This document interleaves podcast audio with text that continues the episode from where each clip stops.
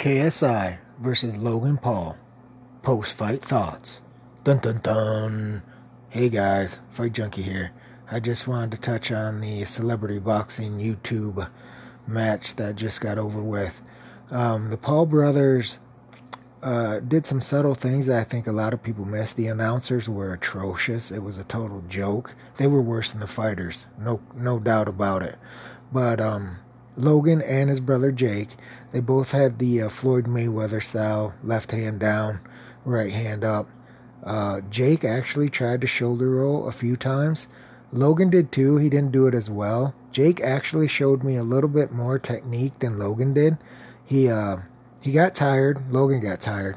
But Jake was able to use that jab, and he found out straight away, straight out of the gate, first, second round, he realized that he could not only set up all of his offense behind the jab, so he would double, triple, quadruple the jab, and then throw a right hand. He pushed him back every time he did that, but he also used it to control the distance and to rest.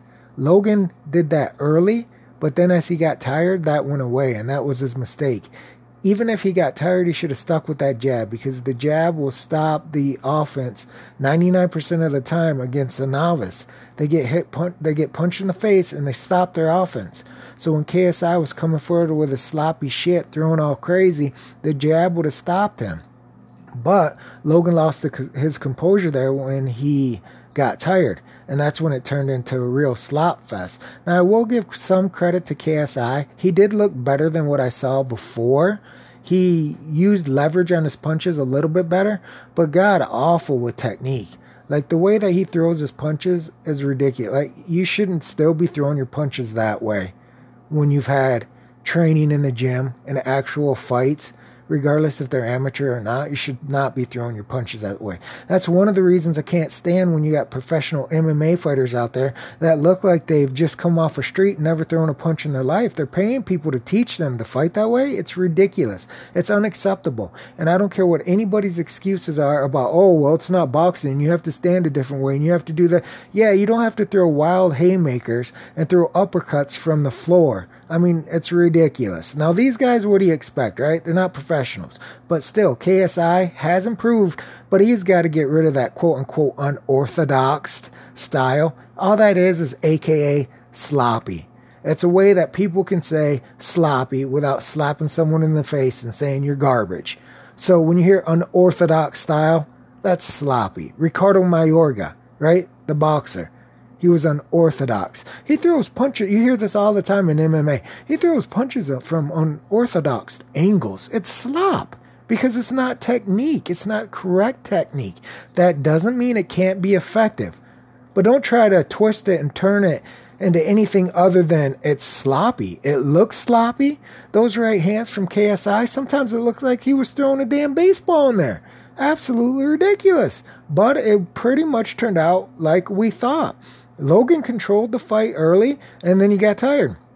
KSI did better, in my opinion, late, but that was simply because Logan was tired. Had Logan not tired, that fight's easy 6 0. KSI just doesn't have the technique to deal with the jab alone of Logan. Logan had the height, had the reach, but what he didn't have was the stamina. Now, for anybody disputing the decision, don't.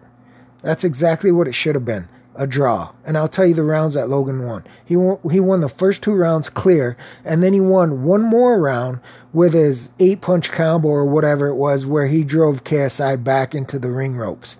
That's three rounds. It's a six rounds fight. Go ahead and give KSI the other three rounds. That's fine. It's a draw. And the books scored big on that because how many people were betting a draw? Not many. Now, here's a caveat. If you bet at a book, make sure that the book that you bet at has where you're refunded off of a draw. Because there are books out there that actually take your money on a straight bet if you do not bet the actual draw. Yes, I'm telling you, there are books out there where you have to bet the draw. Don't play that kind of game because that's putting you at a huge disadvantage.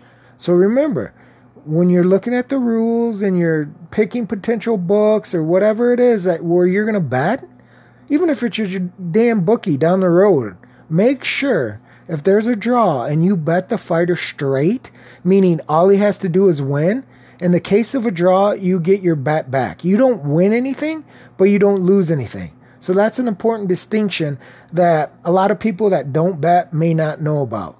So make sure that you're, like I always say, you're trying to get the best odds and give yourself the best chance to win. And that's part of it.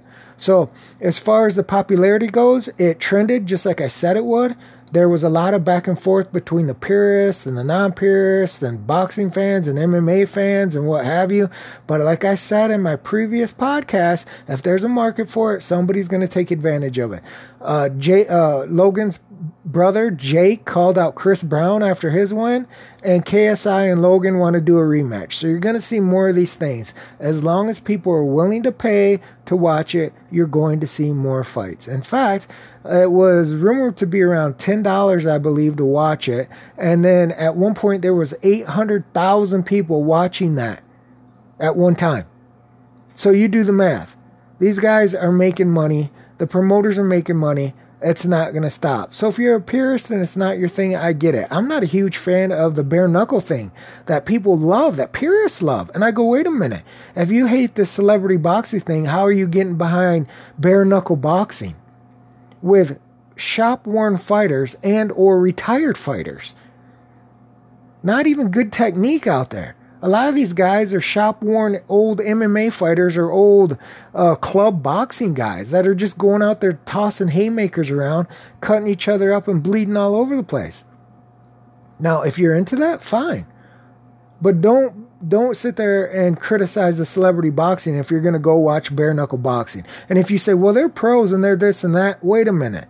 The whole thing is about technique, right? Because if you're going to be a purist and you're going to be the highbrow upper echelon of this is what is required, this is the correct way, then you have to stay on that stance the entire way. Now, I'm a huge fan of technique. It bothers me like nobody understands when you have professional fighters that have terrible technique. I would probably criticize bare knuckle boxing way harder and way more often than I would the Logan Paul fight in the YouTube celebrity boxing series because those guys are not professionals. They're trying to be. They're they're coming up from nothing. They're not even amateur level. So they get a little bit more of a pass, in my opinion, than professionals that are just sloppy and have now done like this offshoot of real boxing to make money because there's no other place that they can go. So that's my opinion on the whole thing like I said, I'm pretty much a fight fan of everything, and I do. I'll watch everything. I watch the KSI fight. I watch the Jake Paul fight. I watched it. If I have a chance to watch bare knuckle, I will watch it. That's. I, I mean, I'm fine with it. But that doesn't mean I'm gonna not criticize it or call a spade a spade. That's the way I am. So everybody has their own opinions on things, and everybody likes certain styles, and everybody dislikes other things, and that's fine. But I just think that people need to realize as long as there's a market for it, whether it's Chuck Liddell and Tito Ortiz, whether it's bare knuckle boxing, or whether it's YouTube celebrity boxing, if there's a market for it and they can make money on it, it's going to continue to prosper. So that does it for this quick episode of Fight Junkie. I will sock it to you tomorrow, baby. Fight Junkie out.